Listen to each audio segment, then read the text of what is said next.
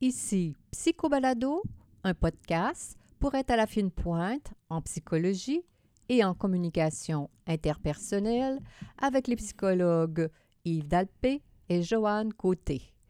Bonjour à tous. Euh, aujourd'hui, en ce vendredi vingt-deux février deux mille dix-neuf, notre sujet principal porte le titre suivant : La domination des dépendantes. Mais d'abord, le docteur Yves Dalpé nous présente succinctement quelques nouvelles tirées de recherches récentes en psychologie. Bonjour, cher Yves. Bonjour, ma chère Joanne. Ça va bien? Très bien. Oui, avec ce beau soleil, dans ce vendredi vingt-deux février. Oui. Yeah, ça, ça, donne, ça donne du pep.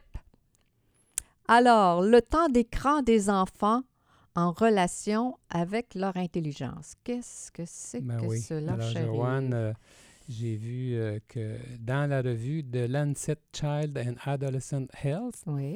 on parle du temps d'écran récréationnel chez les enfants.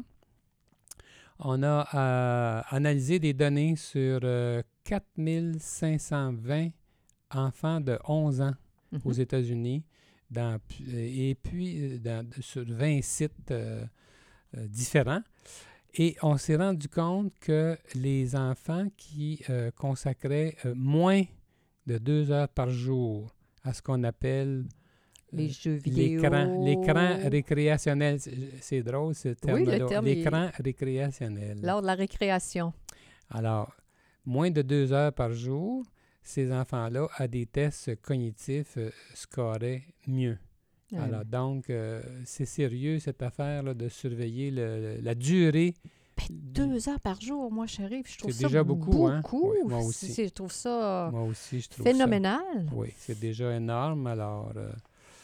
On, on entend ça régulièrement dans notre bureau, les parents qui sont aux prises avec des difficultés d'encadrer leur enfant sur les jeux vidéo, ils ne savent pas trop quoi faire, alors euh, on c'est... les encourage oui. carrément à, à restreindre... À...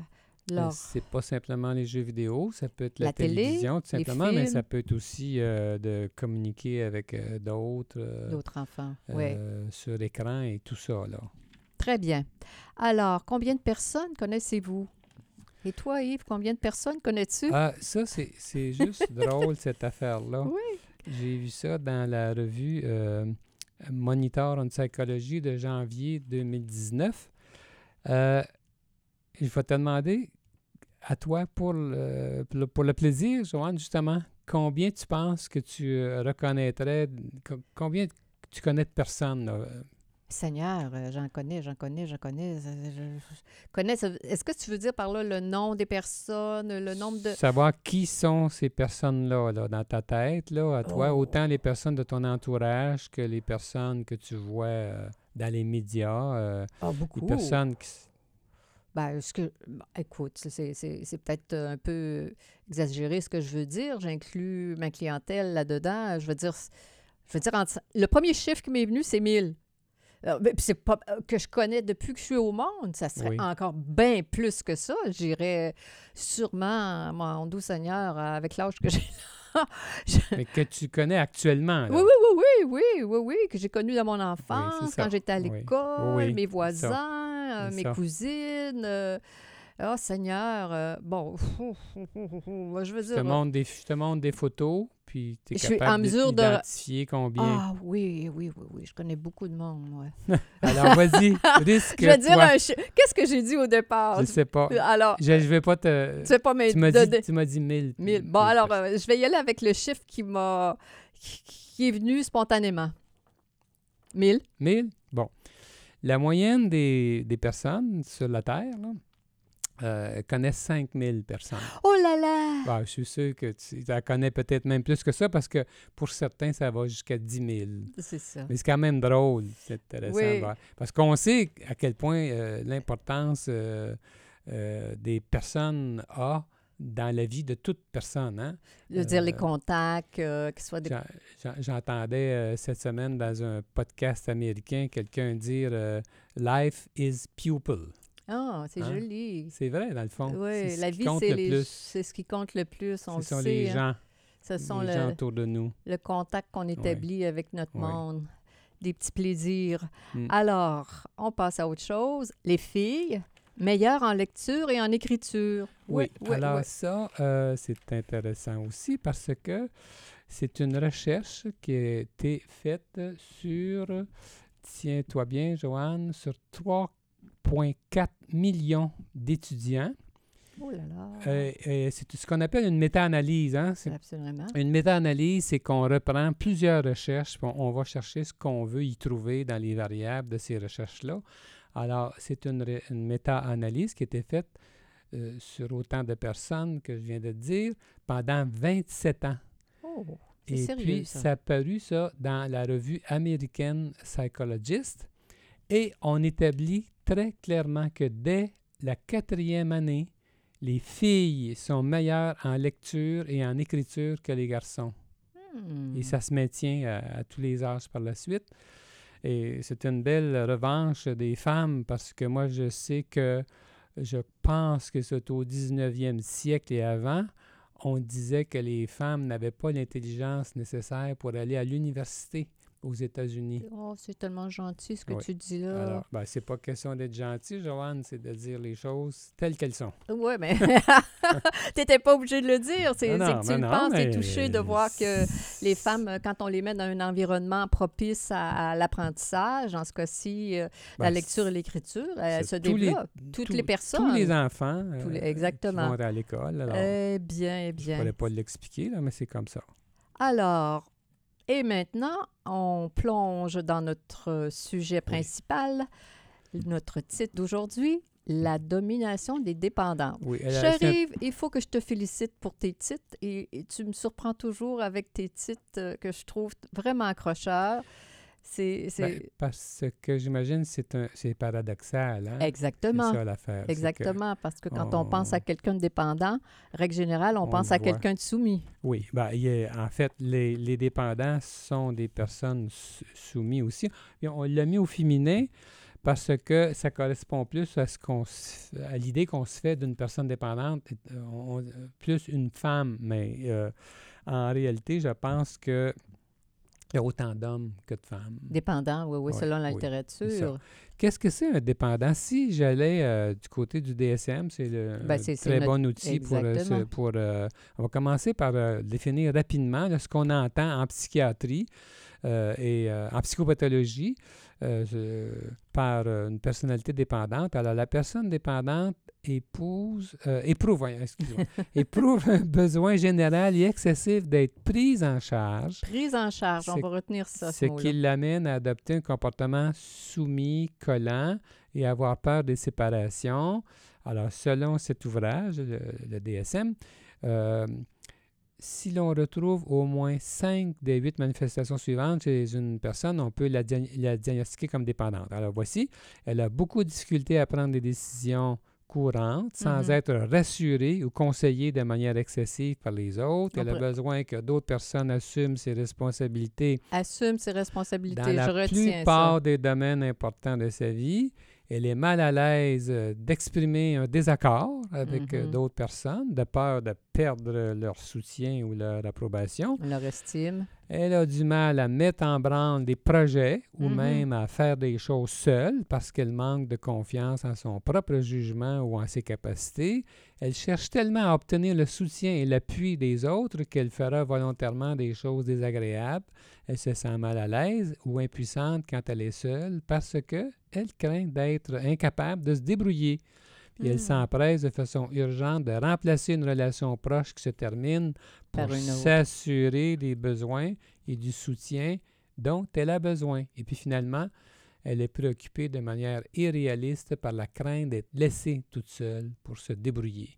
Ah, la peur, bon. la peur, la Alors, peur. Qu'est-ce que tu aimerais commenter ou ajouter, Joanne? Ben, Chérive, écoute, on, rapidement, on, tu as parlé de prise en charge. Quand, alors, quand on s'adresse à quelqu'un qui est plutôt dépendant, euh, on va su- on va prendre en charge euh, ses, ses besoins, ses rêves, ses, ses, ses, ses, ses, le, ce qu'il y a à faire.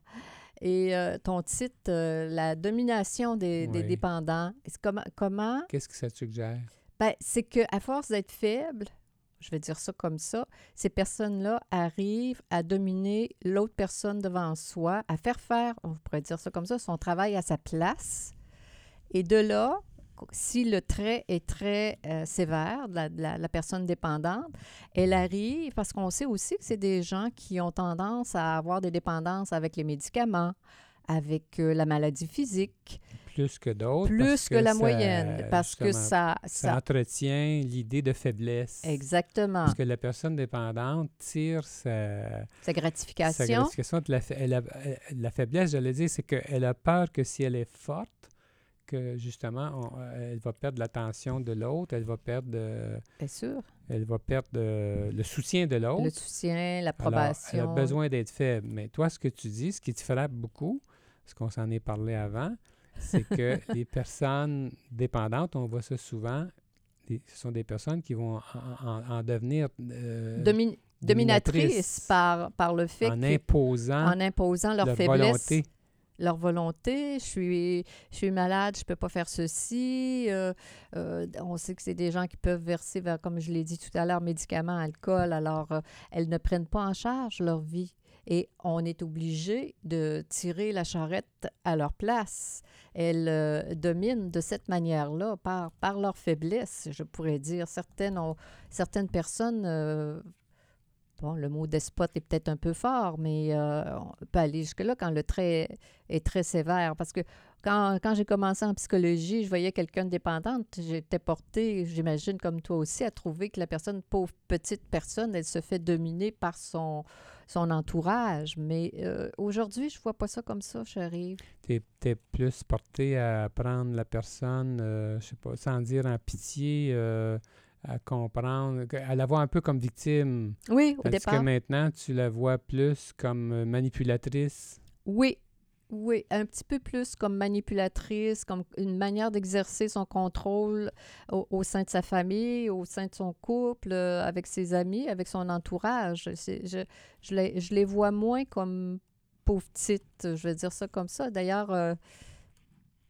c'est plus ma manière de voir euh, les gens. Je trouve que dans les faiblesses des personnes, en général, se cache aussi une manière de prendre sa place qui peut être une manière passive là, et, et même destructrice pour la personne. Ça nous est arrivé d'avoir des clientes, plus des femmes, je ne sais pas trop oui, si oui, j'ai oui. raison, qui, euh, mettons, qui ne travaillent pas, par exemple, à l'extérieur du foyer, puis qui font presque rien à la maison. Absolument. Là. Et euh, elles vont faire garder les enfants. Euh, le mari arrive, puis même que c'est lui qui fait le repas Exactement. le soir, qui s'occupe des enfants, tout ça.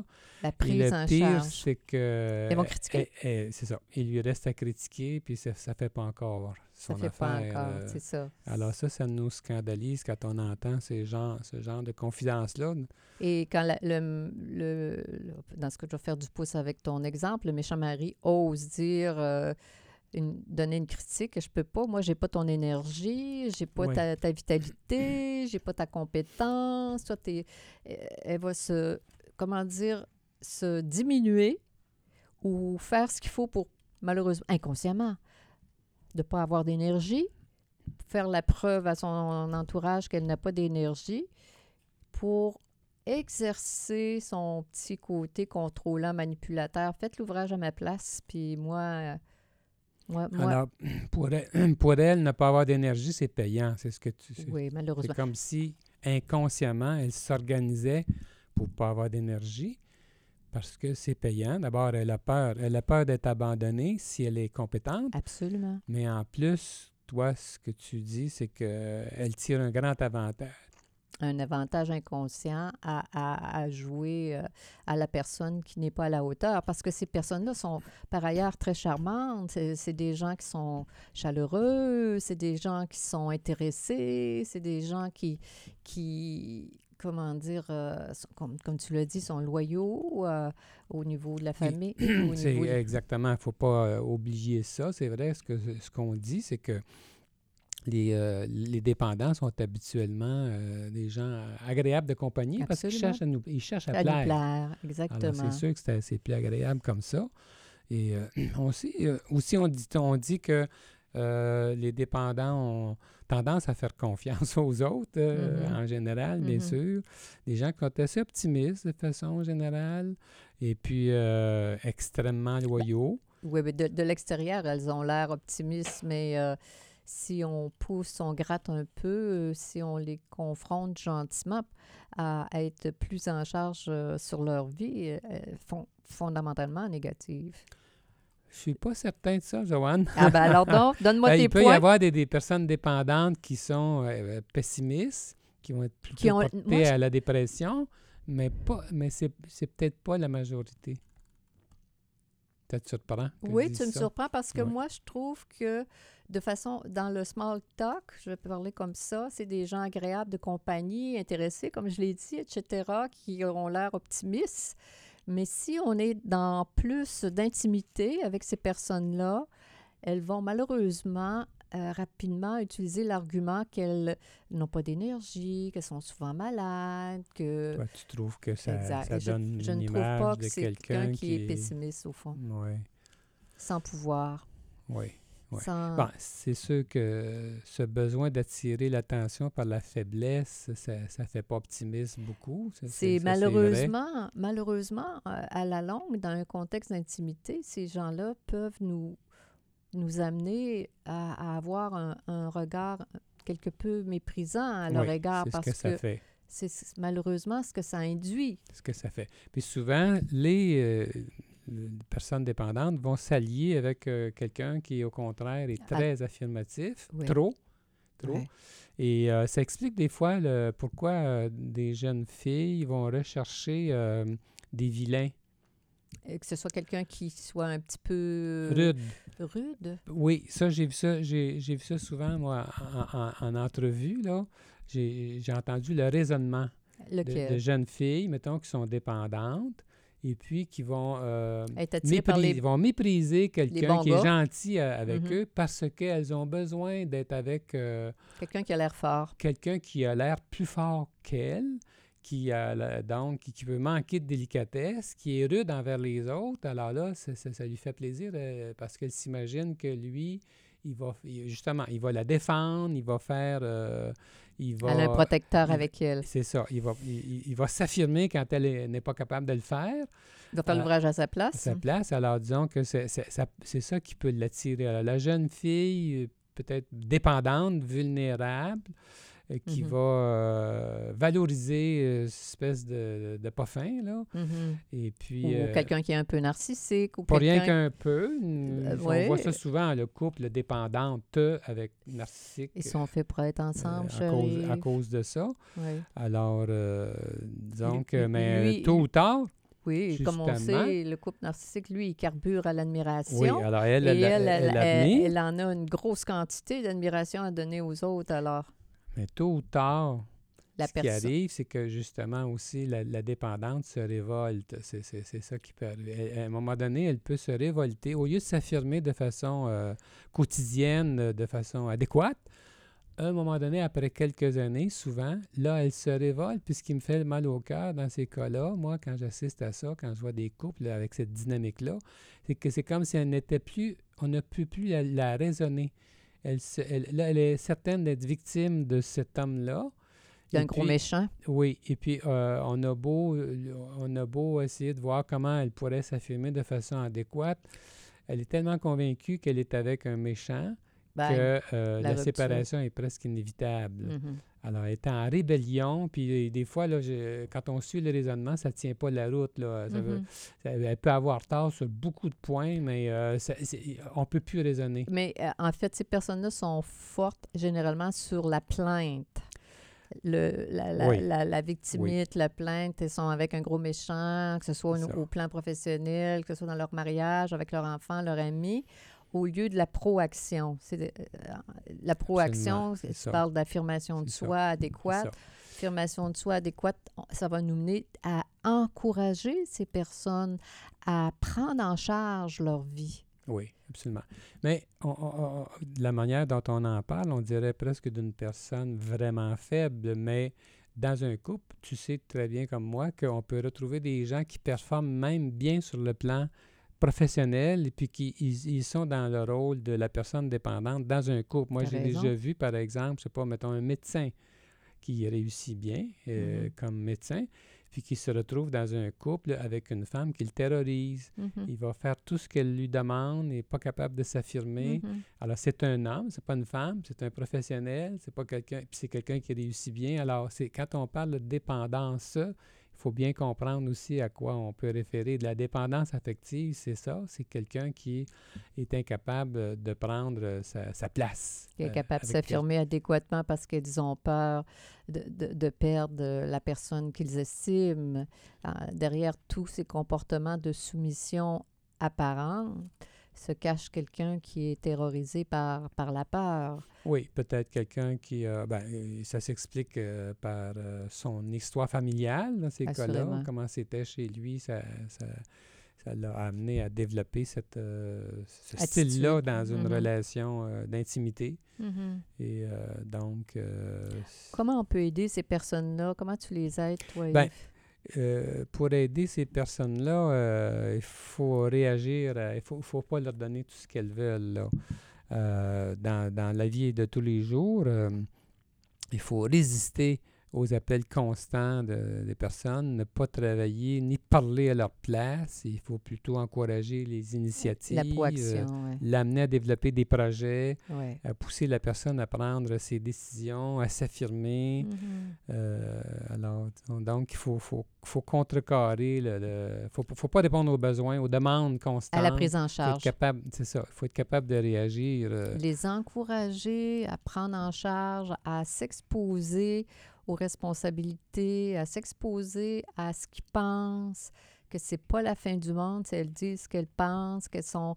Puis tu as des gens, comme tu dis, qui ont un, un bon quotient, là, qui ont des, ah, bon, des bonnes roulettes. Là. Ça n'a pas rapport avec le quotient intellectuel. Absolument. Là. Absolument pas. Absolument. C'est, c'est... On a tous intérêt à s'encourager et au final à, à développer nos faiblesses. Hein. Dans ce cas-ci, on, la, le titre « La domination des dépendants », comment on pourrait...